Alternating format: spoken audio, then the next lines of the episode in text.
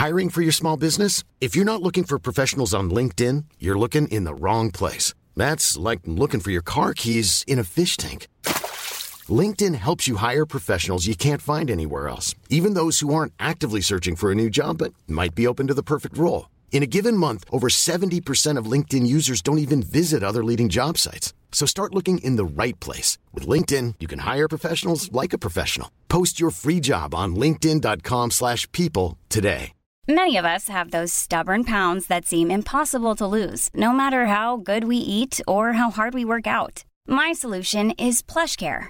PlushCare is a leading telehealth provider with doctors who are there for you day and night to partner with you in your weight loss journey. They can prescribe FDA-approved weight loss medications like Wagovi and Zepbound for those who qualify. Plus, they accept most insurance plans. To get started, visit plushcare.com slash weight loss. That's plushcare.com slash weight loss.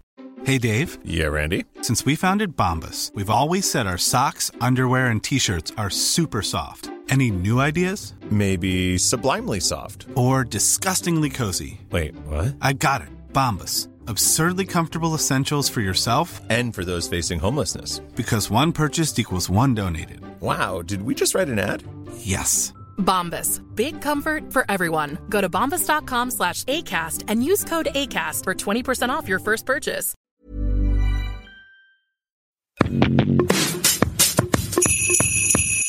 Dear Diary, hello, j'espère que vous allez bien et bienvenue dans ce nouvel épisode du podcast et du calendrier de l'Avent. En ce moment, je sors un épisode tous les jours du 1er au 24 décembre et aujourd'hui, on se retrouve pour un nouvel épisode sur un nouveau thème.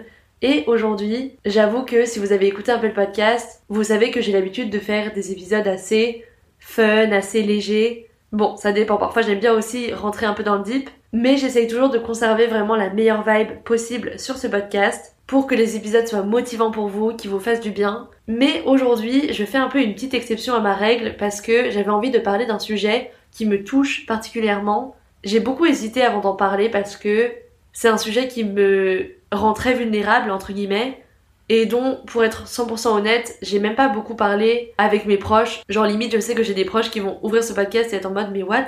C'est un sujet que j'ai abordé avec vraiment peu de personnes, des personnes à qui je fais confiance et à qui bah, je me suis ouverte à certains moments euh, de ma vie, mais c'est pas du tout quelque chose dont je parle avec assurance et dont je me sens toujours à l'aise euh, d'exposer et encore moins euh, de façon publique, on va dire.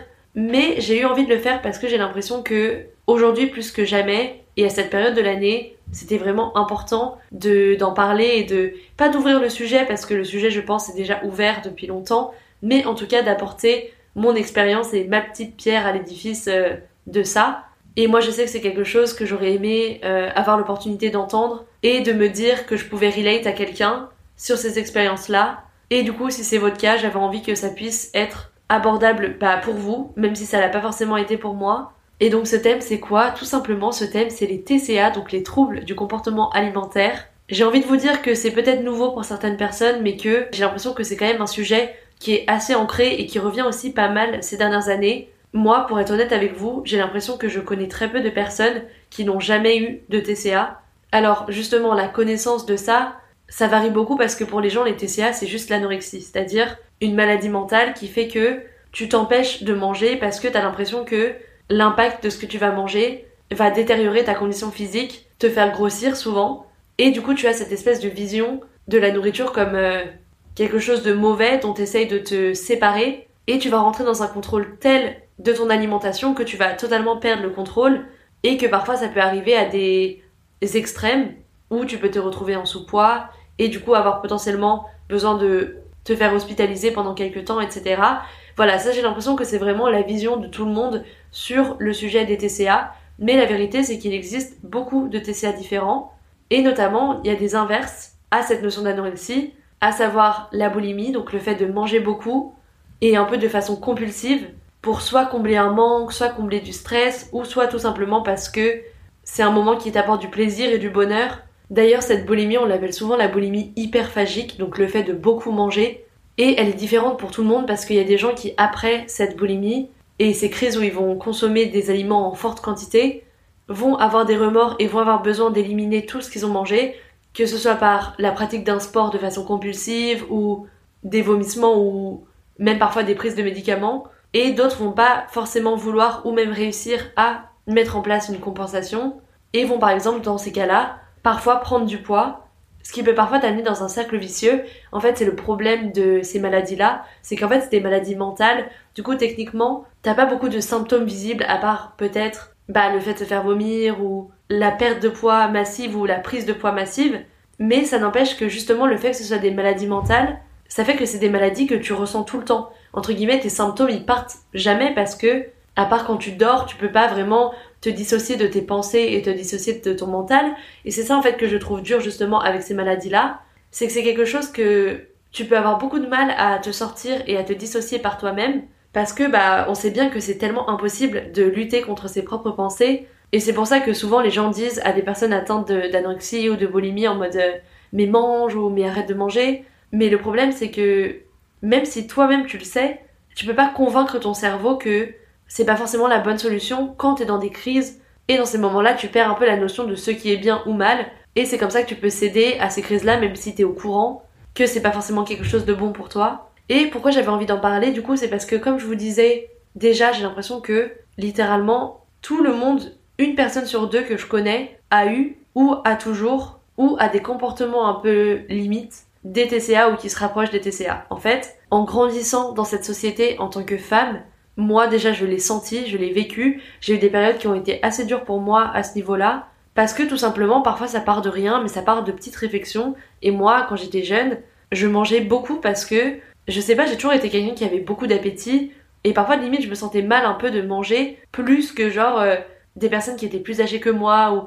Enfin, dans ma famille par exemple, je mangeais plus comme mon père que comme euh, ma sœur ou ma mère ou ma belle-mère. Et du coup je me disais c'est pas normal, genre... Euh, pourquoi, alors que j'ai 15 ans, je mange grave des quantités euh, qui se rapprochent de celles de mon père qui a genre 40 ans et qui est un homme, alors que ma sœur ou ma belle-mère, par exemple, euh, mange pas beaucoup. Et du coup, en fait, cette première comparaison, elle te fait un petit peu te dire, bah mince, est-ce qu'il y a un problème avec mon alimentation? Et c'est un peu comme ça que ça germe l'espèce d'obsession de vouloir contrôler ton alimentation. Et moi, il y a autre chose, c'est que bah quand j'étais jeune, quand je rentrais des cours, j'avais tellement envie de me faire une tartine de Nutella, genre de l'enfer, parce que juste euh, j'avais aucune énergie, il était 18h, j'avais l'impression que mentalement j'étais exténuée de la présence mentale en fait qu'on te demande quand t'es à l'école et du coup bah j'arrivais pas à attendre jusqu'à genre 21h30 que mes parents ils soient euh, prêts pour manger et qu'on mange tous ensemble et j'avais besoin d'un goûter même si je rentrais genre à 18h des cours. Et du coup, c'est un peu comme ça que ça a commencé pour moi parce que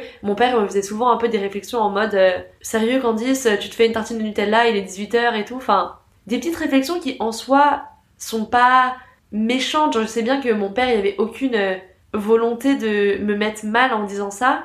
Mais c'était un peu toujours des vannes en mode oh là là Candice c'est le raptor. Euh.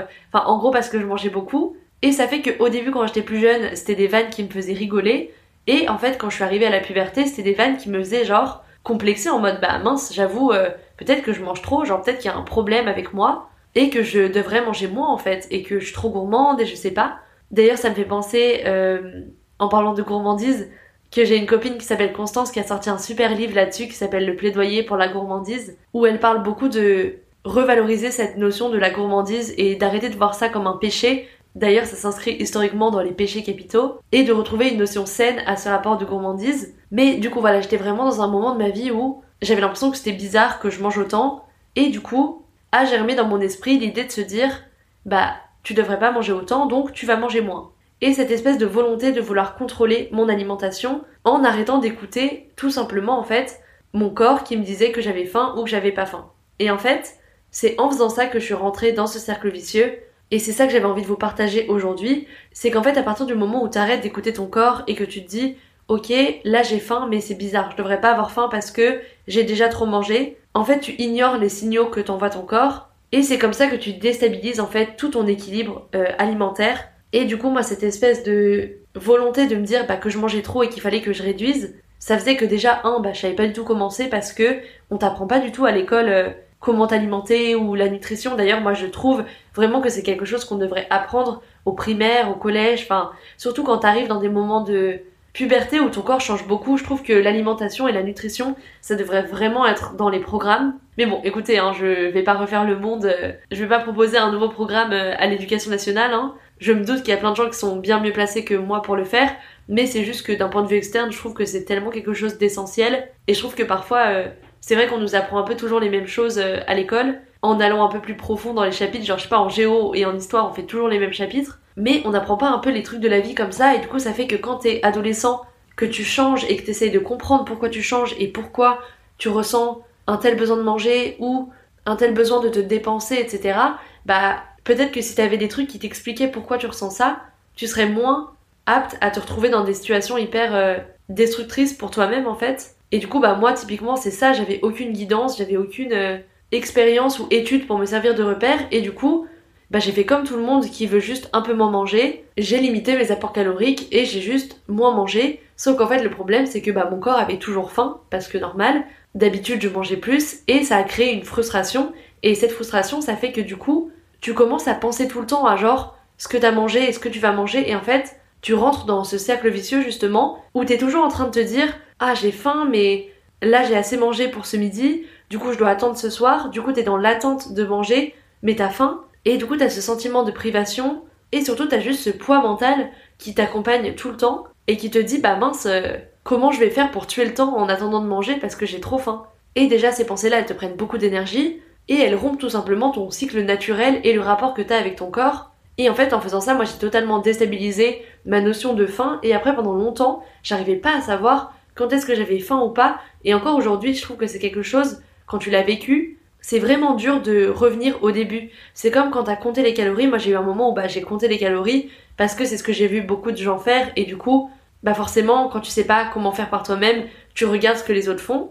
Et en fait, c'est des trucs qu'après tu peux jamais oublier et, ça te fait diaboliser des aliments et les sortir totalement de ton alimentation et à chercher des alternatives qui parfois en plus sans te rendre compte peuvent être moins bonnes pour toi au final parce que elles peuvent t'apporter des carences etc. Enfin en fait la nutrition c'est tellement vaste comme domaine que déjà moi le premier truc que je recommande tout le temps quand on me parle de TCA c'est vraiment de voir un nutritionniste et de faire beaucoup de recherches. Après le problème avec ces recherches c'est que quand tu les fais tout seul bah parfois c'est dur de distinguer le vrai du faux et moi typiquement ce qui m'est arrivé en fait c'est que après cette obsession de manger moins et du coup parfois de me créer une sorte de frustration qui pouvait ensuite amener à des moments où en fait j'avais tellement faim que j'avais envie de manger plein de trucs et que je me frustrais, c'est arrivé vers une obsession en fait de manger sain. C'est-à-dire que bah, j'avais diabolisé des aliments comme ça que je voulais plus manger. Genre typiquement, euh, souvent c'est les pâtes ou le gluten, enfin vraiment, il y a plein de gens qui disent qu'ils sont sans gluten, mais c'est juste qu'ils sont en plein milieu d'une crise de TCA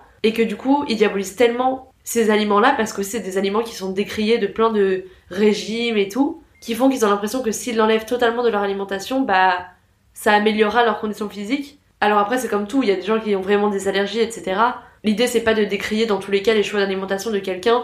Moi j'ai toujours été partisane du fait que l'alimentation c'est pas quelque chose que tu dois comparer en fait. C'est vraiment quelque chose qui doit être intuitif et à partir du moment où tu le compares à d'autres personnes, c'est comme ça que tu te crées des TCA. Parce que pour moi, les TCA arrivent à partir du moment où tu perds ta relation logique avec les signaux que t'envoie ton corps quand il te dit j'ai faim ou j'ai plus faim. Et c'est cet état de déstabilisation que moi j'appelle des troubles du comportement alimentaire. Et en fait, il y a quelques temps, en faisant des recherches, parce que du coup, comme c'est un sujet qui m'a été sensible, c'est un sujet que j'adore explorer dans les médias ou dans les podcasts, etc. Et du coup, j'adore vraiment tout ce qui touche à la nutrition, et écouter pas mal de podcasts de nutrition, etc., qui parlent de comment tu peux améliorer ta santé par l'alimentation. Et j'ai découvert quelque chose qui s'appelle l'orthorexie. Et en fait, l'orthorexie, c'est encore un nouveau type, on va dire, de TCA qui est pas beaucoup répandu aujourd'hui. Mais en fait, c'est aussi un trouble du comportement alimentaire, sauf que cette fois, c'est une obsession de manger de façon saine. En gros, c'est typiquement quand, par exemple, tu vas au resto avec des potes et tu vas prendre sur le menu le truc qui est le plus sain pour toi parce que tu veux surtout pas faire entre guillemets d'écart ou manger un des aliments bah, justement que tu diabolises.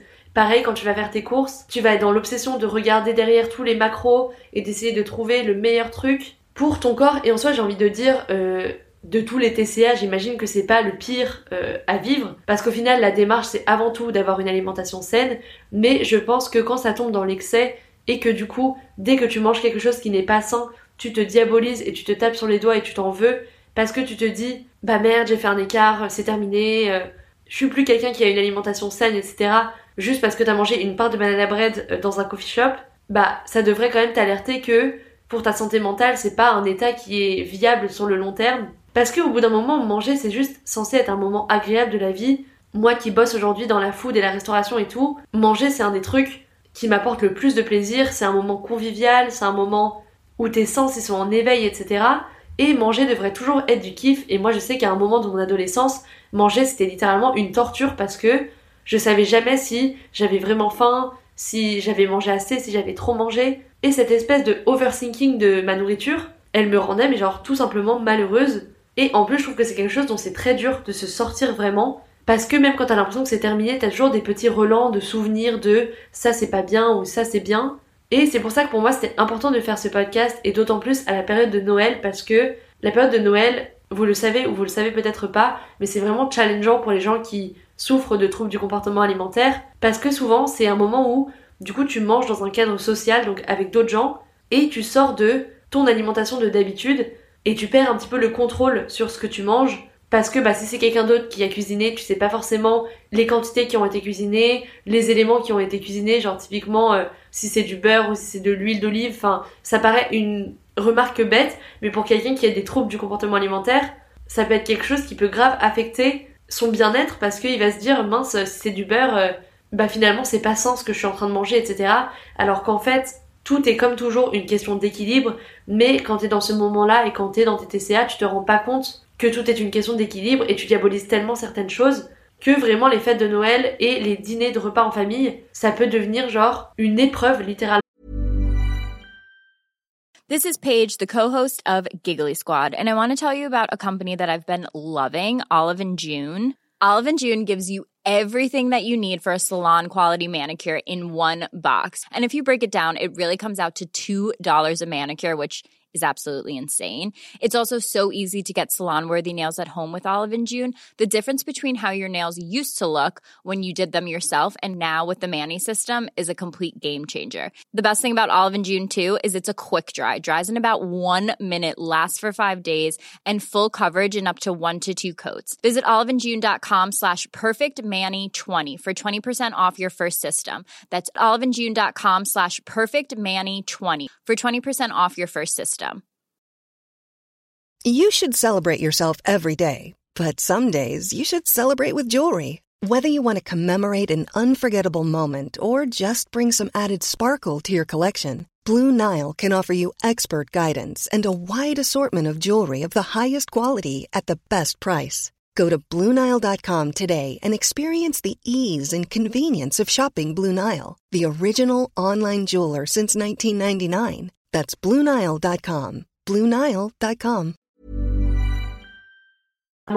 Et c'était vraiment le but de cet épisode, c'était de rappeler que cet état de pensée et cette façon de voir et de diaboliser la nourriture, c'est un symptôme d'une maladie qui certes est mentale mais qui existe. Donc c'est ok si tu le ressens et si t'as l'impression que tu peux pas t'empêcher d'y penser, mais il faut vraiment que tu remettes les choses dans leur contexte et que tu te rappelles que le plus important c'est de ressentir les signaux que t'envoie ton corps, est-ce que t'as faim ou pas, et de te souvenir que aucun aliment n'est à diaboliser et que c'est pas parce que au repas de Noël tu manges des choses que t'as pas l'habitude de manger ou que peut-être bah tu manges un peu plus que d'habitude parce que bah t'es en famille, le repas dure longtemps et bah il y a des quantités peut-être plus que quand tu cuisines tout seul pour toi chez toi. Mais sois patient avec toi-même, juste essaye d'écouter tes ressentis et souviens-toi que c'est ok de manger, c'est ça qui fait que ton corps est en bonne santé et va t'amener jusqu'à 2024. C'est normal d'avoir de l'anxiété parfois face à la nourriture quand on a eu des TCA ou quand on a des TCA et c'est pas aussi forcément de sa faute parce que aujourd'hui on n'est pas informé, on manque d'études parfois. Et au final on fait ce qu'on pense être le mieux pour notre corps mais ce qu'on pense être le mieux, c'est pas toujours ce qui est vraiment le mieux et c'est pour ça qu'il faut en parler, il faut s'entourer, il faut se faire aider, c'est totalement ok. D'ailleurs, je mettrai dans ce podcast, euh, dans les notes, des hotlines et des références qui peuvent vous faire du bien si vous avez des TCA et que vous avez vraiment envie d'en sortir. Je sais ce que c'est, je sais comme ça peut être dur au quotidien. Mes DM sont ouverts aussi si vous voulez en parler. De toute façon, c'est pas dans cet épisode qu'on traitera de tout et chaque cas, encore une fois, est tellement particulier. Je voulais juste ouvrir le sujet et vous dire que 1. Vous êtes pas tout seul, que ça arrive à beaucoup de monde, que moi ça m'est arrivé, et que je sais à quel point ça peut être mentalement une charge, et surtout aux périodes des fêtes, et que c'est ok si ça en est une, c'est peut-être aussi le moment de se faire une promesse à soi-même, de faire en sorte que les choses aillent mieux, et d'essayer de sortir de ce cercle vicieux, même si je sais que c'est tellement plus facile à dire qu'à faire. Mais moi je crois en vous et je pense que là c'est une année qui se termine, c'est l'opportunité d'un nouveau départ, même si en vrai le nouveau départ il peut être dès demain comme toujours. Et je pense que s'il y a une résolution que vous devez prendre pour votre année 2024, c'est de prioriser votre santé, qu'elle soit mentale ou qu'elle soit physique. Et du coup, si vous vous reconnaissez dans cet épisode, vraiment, 2024, faites-vous la promesse de faire ce qu'il faut pour améliorer votre rapport à votre corps, à la nourriture, de vous sortir d'habitudes qui peuvent être malsaines pour vous et mauvaises pour votre santé, et vous rappeler que tout le monde est différent, tout le monde a un régime alimentaire différent, et que la façon dont vous ressentez votre corps et vos besoins d'alimentation, ils sont valides et c'est pas parce qu'ils sont différents des autres qu'ils sont pas ok. Et puis voilà, c'est tout pour ce que je voulais dire aujourd'hui. Comme je vous ai dit, de toute façon, mes DM sont ouverts si vous voulez qu'on en discute. Je sais à quel point ça peut faire du bien d'en parler à quelqu'un qui l'a vécu, parce que moi-même, avec les personnes que je connais qui l'ont vécu, je sais qu'on se comprend vraiment sur ce sujet-là et que parfois on a vraiment ressenti les mêmes choses et que ça peut vraiment aider de partager ses ressentis. Donc voilà, les fêtes c'est censé être un moment qui vous fait du bien, qui vous fait vous sentir bien et j'ai pas envie que ce soit gâché pour vous à cause de ça. Ce serait trop dommage bah, de passer à côté de tous les bons moments, de tous les plaisirs que peut vous apporter la période des fêtes, que ce soit par les dîners en famille ou par juste prendre un bon chocolat chaud dehors, faire des petits sablés maison, bref, il y a tellement de choses positives et festives qui sont apportées par la nourriture pendant les fêtes que je trouvais ça important de rappeler que la nourriture c'est vraiment censé être votre ami et pas votre ennemi et que j'espère en tout cas qu'elle sera votre amie pendant les fêtes. Sur ce, merci beaucoup d'avoir écouté, surtout pour cet épisode qui me tenait vraiment à cœur. J'espère que si comme moi vous vous reconnaissez dans cet épisode, il vous aura fait du bien et vous aura apaisé avant les fêtes. De toute façon, en ce moment, on se retrouve tous les jours du 1er au 24 décembre. Donc moi je vous dis à demain pour le prochain épisode et en attendant on se retrouve sur les réseaux sociaux du podcast donc Instagram at série que je mettrai aussi dans les notes, et sur la plateforme de streaming que vous utilisez, Spotify, Deezer, Apple Podcast. Le podcast est normalement dispo partout, et si jamais il n'est pas dispo sur la plateforme que vous utilisez, n'hésitez pas à m'écrire et je verrai pour faire les démarches qu'il faut. Et puis voilà, prenez soin de vous et de votre corps et de votre santé mentale parce que c'est important, et je vous dis à demain. Imagine the softest sheets you've ever felt. Now imagine them getting even softer over time. That's what you'll feel with Bowl and Branch's organic cotton sheets. In a recent customer survey, 96% replied that Bowl and Branch sheets get softer with every wash. Start getting your best night's sleep in these sheets that get softer and softer for years to come. Try their sheets with a 30-night guarantee. Plus, get 15% off your first order at bowlandbranch.com. Code BUTTERY. Exclusions apply. See site for details.